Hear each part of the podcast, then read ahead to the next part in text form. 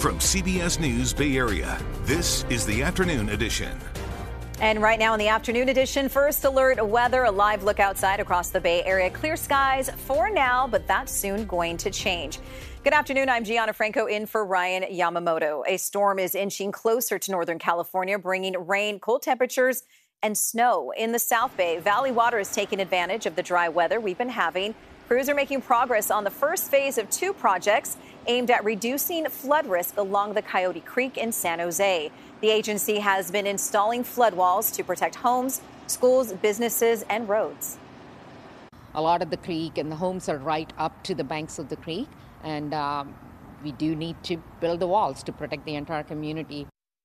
One region officials are keeping a close eye on is the Sierra Nevada, where a rare blizzard warning has been issued. This winter storm could be one of the strongest and coldest of the season. The National Weather Service says up to ten feet of snow is possible at the highest elevations, bringing whiteout conditions with zero visibility across the Sierra. You're talking seventy-four to eighty-six inches. This is a big system, a lot of moisture, and snow levels all the way down, forecasted to one thousand feet. And some ski resorts may have to close for public safety. So let's get right to meteorologist Jessica Birch in our virtual weather studio. It is a warm day for us in our inland areas heading into this afternoon with blue skies above us. It almost feels spring-like, and it's also a little bit of a tease because as we head into our forecast tomorrow, rain returns into the Bay Area and temperatures start to drop fast into this weekend. So enjoy your seventies while you have it, San Jose.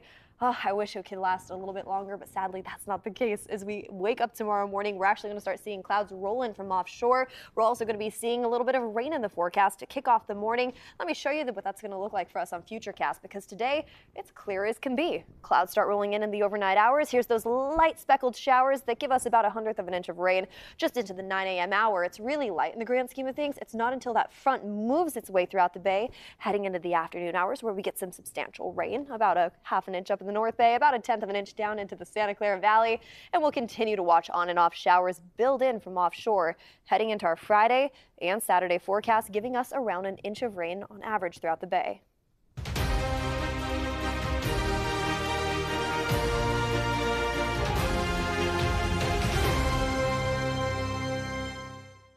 Well, we are six days away from the March fifth primary, and in Marin County, voters will decide on Measure F. Now, on the surface, it's not very exciting. A small town wants to withdraw from a local flood control district. But as John Ramos shows us, it has stirred up a surprising amount of passion in a place with a history of flooding.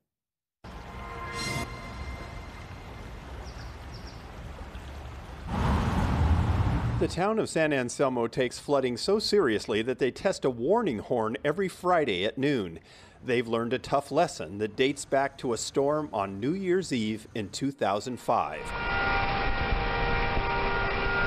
On that day, San Anselmo Creek rose up over its banks, sending a muddy river of water tearing through the downtown area. Ross Asselstein remembers it well. Uh, in that flood, this water was probably about three to four feet deep. Um, and that is a hundred-year flood.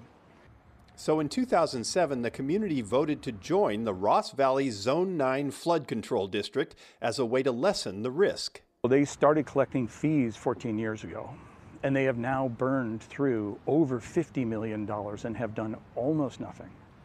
It's, it's just amazing. But the last straw was this piece of property purchased in twenty eighteen by the county with Zone nine funds. It sits on a bridge over the creek and causes an obstruction to the creek's flow, so the district wanted to demolish it. But during the pandemic shutdown, they allowed the town to use the space as an outdoor plaza. And that presented one of those amazing opportunities during COVID, and the town is in love with it, and I think justifiably so. But the county closed the plaza for safety reasons, citing cracks in the structure and plans to continue the demolition. The community doesn't seem very happy about it. Do you think removing that bridge No. is really going to do anything no. when it comes to flood damage? Everybody says it's not going to do anything. It's not the first flood project the town has disagreed with. In twenty fifteen, voters killed a district plan to turn Memorial Park into a flood basin. But the issue of the plaza was the spark for Measure F that would remove the town from the Zone nine district completely. And it has the support of Mayor Eileen Burke. This program hasn't worked. We've, we've wasted fifty-two million dollars. You know, it's actually been a colossal failure. All the flood projects that have been proposed, our citizens haven't supported. So instead of sort of coming to us and saying, collaboratively, what can we do? They've tried to force things on us, and they're trying to, you know, force us to stay in. Um, the district, as it's been designed, it has been, you know, it's been contentious. Marin Supervisor Katie Rice sits on the district board and says she understands the frustration of people over the slow progress. But she opposes Measure F, saying even if it passes, San Anselmo homeowners will still be obligated to pay the flood fee until it sunsets in twenty twenty-seven. And they may be also thinking that they're voting um, and their vote will, will, for some reason, stop the project of removing the bridge from going forward. And um, our attorneys are saying that's, that's not the case. Rice says withdrawing would remove the town's voice at the table. But Asselstein says it doesn't feel like they ever had one. There's a string of craziness here that just needs to stop. So the rebellion is on. Measure F supporters say they are determined to cast off the district and deal with the problem on their own, come hell or high water. Well, regardless of the vote, the flood district may be in trouble anyway. Supervisor Rice says the flood fee is scheduled to end in three years, and she wouldn't expect voters to renew it. C B S News Bay Area will have full coverage next Tuesday for the March fifth primary. We'll bring you the results all night long on air and on K P I X dot com. Happening right now in Oakland, students and staff at Westlake Middle School are taking to the streets after walking out of class today. You're looking live here at our chopper over the rally right now. They are calling for a ceasefire in Gaza and the right to freedom of speech. The protest is being led by the Black Student Union. You cannot suppress free speech here at Westlake.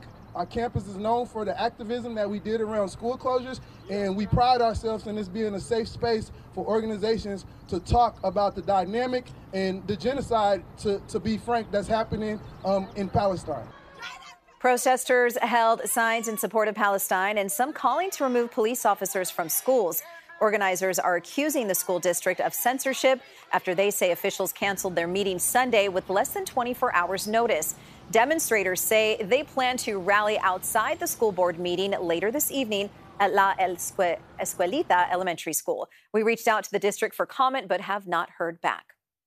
Meantime, Oakland is one step closer to getting a new police chief. The city's police commission released a new slate of candidates, a new slate of candidates. The department hasn't had a permanent leader for more than a year now. And in December, the mayor rejected the commission's handpicked finalists and told them to try again. Now, the list includes former San Leandro police chief Abdul Pridgin. The others are from out of town. Former Chief Leron Armstrong did not make the cut this time around. He was on the last list the mayor rejected. Tomorrow, the public will get a chance to hear from the current candidates at a forum in Frank Ogawa Plaza.